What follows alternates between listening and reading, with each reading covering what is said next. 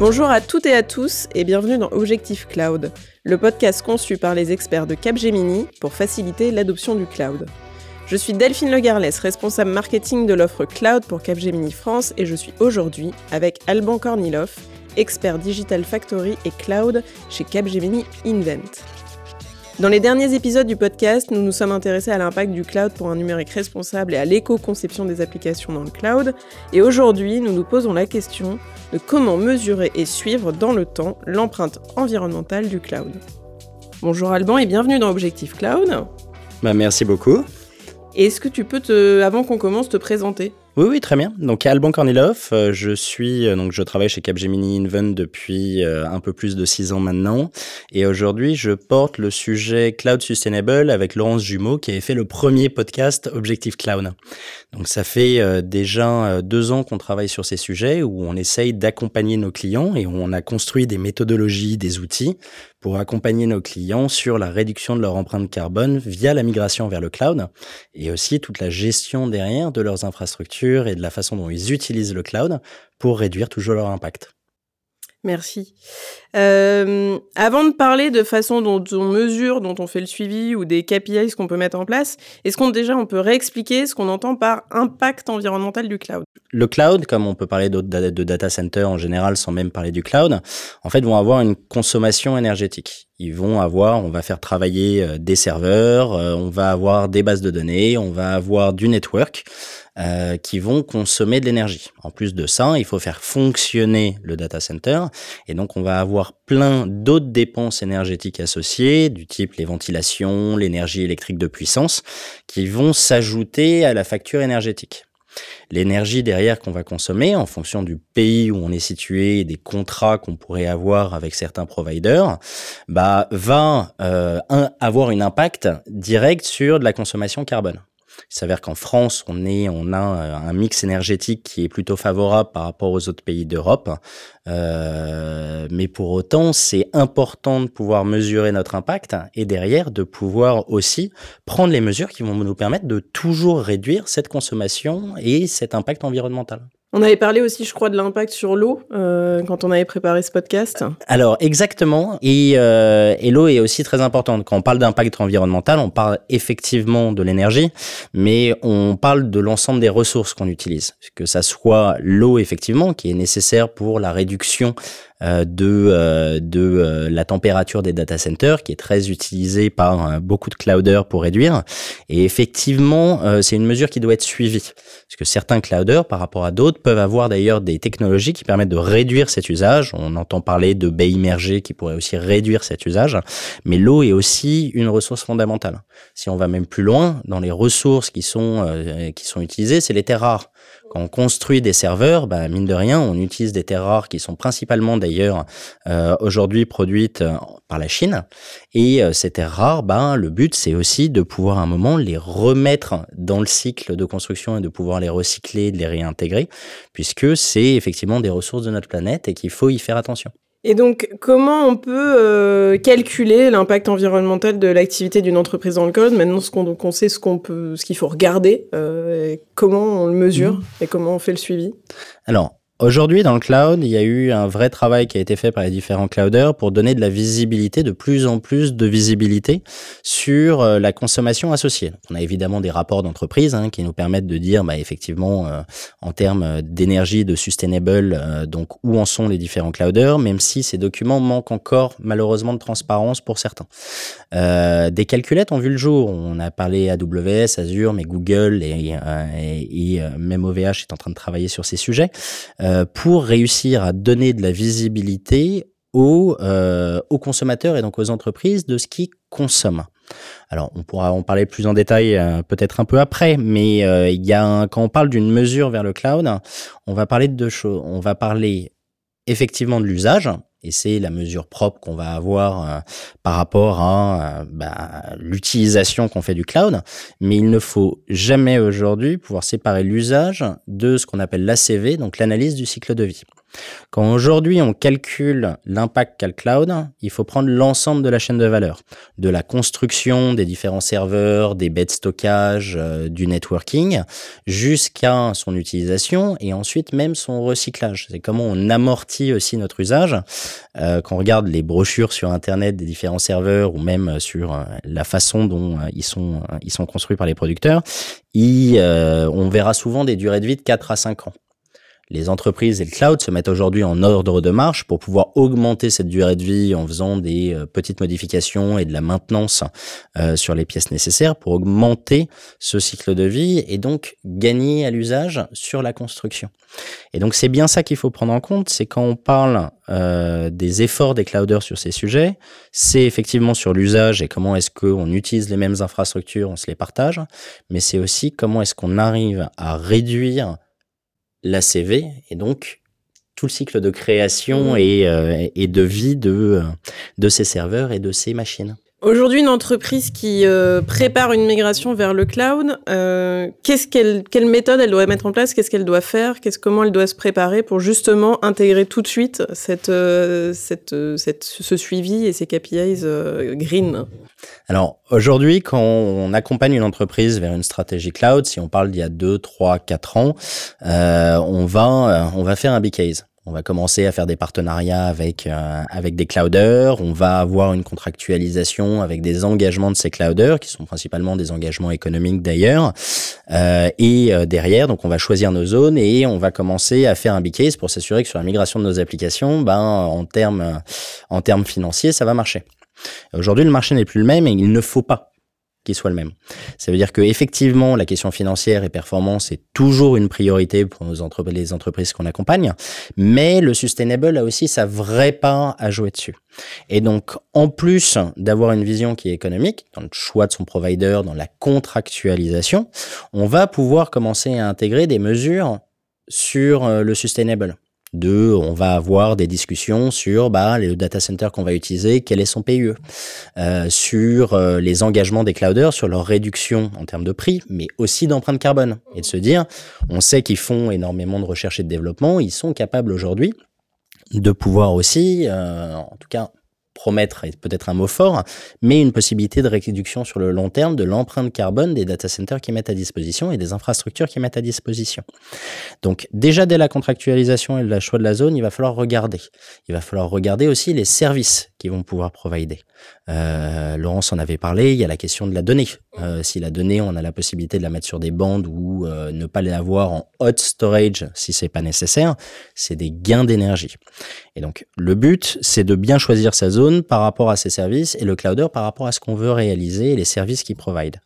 Derrière, si on va plus loin, il va falloir autant que le business case faire notre carbon case et notre energy case. Et c'est de se dire, ben en fait, quand je vais dans le cloud, qu'est-ce que je vais gagner? Donc, de quoi je pars quel est le PUE de mes infrastructures, quel est mon, euh, mon coût énergétique et euh, ma conversion carbone sur euh, les data centers que je quitte pour aller vers le cloud? Quand on parle de PUE, on dit souvent qu'un data center traditionnel est au-dessus de 2 ceux, euh, les euh, data centers euh, éco-gérés et, et comme des entreprises comme Equinix, donc on est plutôt vers un 4, un 5 parce qu'il y a aussi de l'usage. et derrière, on dit que dans le cloud, et en tout cas les chiffres des clouders montrent un PUE qui est entre 1.1 et 1.2. Donc déjà de base, via la technologie qu'ils mettent en place et la façon dont ils construisent les data centers, on va être gagnant sur ce quotient. Et ça, c'est le premier postulat. Par contre, attention, parce que aller dans le cloud, c'est aussi gérer ces infrastructures, c'est gérer ces applications pour ne pas avoir ces problèmes-là.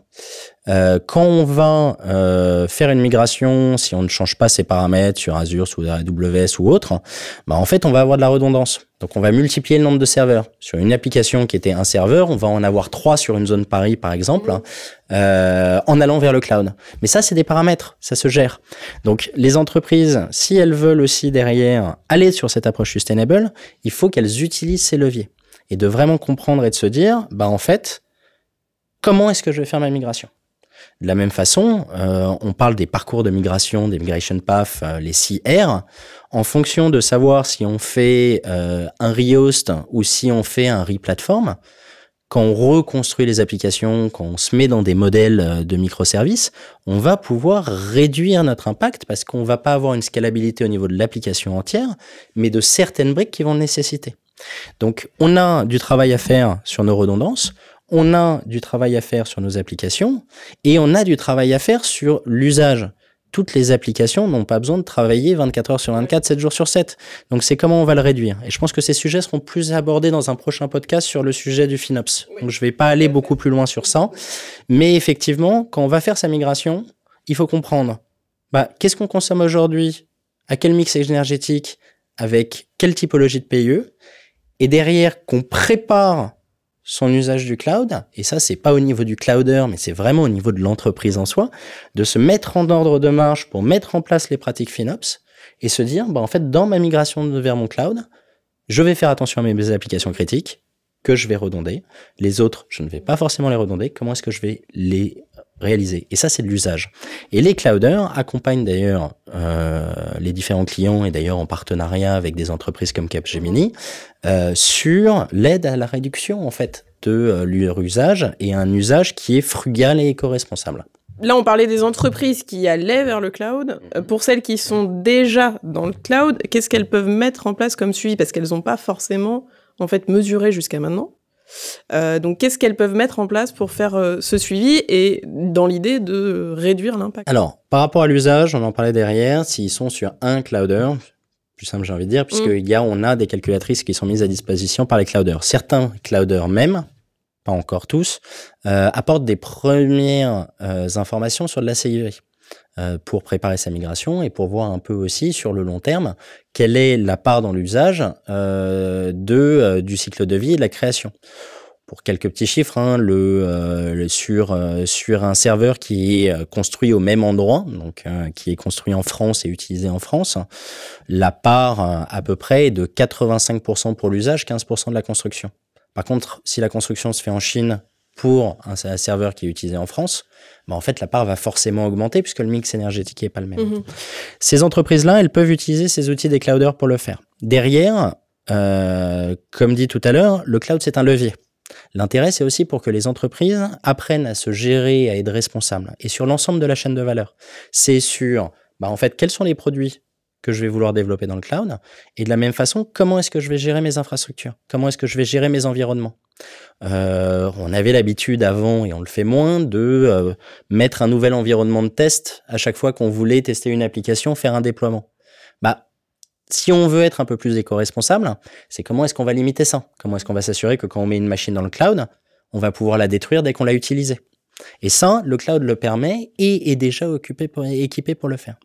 Donc si ces entreprises veulent suivre, il y a la question effectivement de s'assurer que les zones dans lesquelles elles sont euh, sont éco-responsables.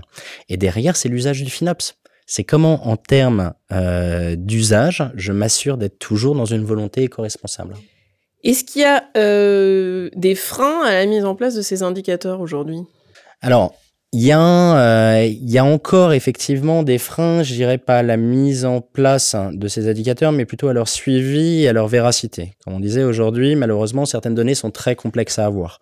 Pour avoir euh, le PUE euh, d'un data center dédié, par exemple, qui est, qui est régi par un clouder, c'est pas encore aujourd'hui des informations qui sont totalement transparentes. J'imagine que sur l'eau ou le carbone, sur l'eau, c'est encore moins. On parle de plus en plus du PUE. Effectivement, sur le WUE et alors le CUE, le Carbon Usage Effectivement, donc euh, qui est de plus en plus utilisé aussi, ben, on les retrouve pas encore dans les grandes discussions. Les entreprises sont familières avec le PUE, le WUE et CUE, pas encore, mais ça va arriver et, euh, et, ça évolue.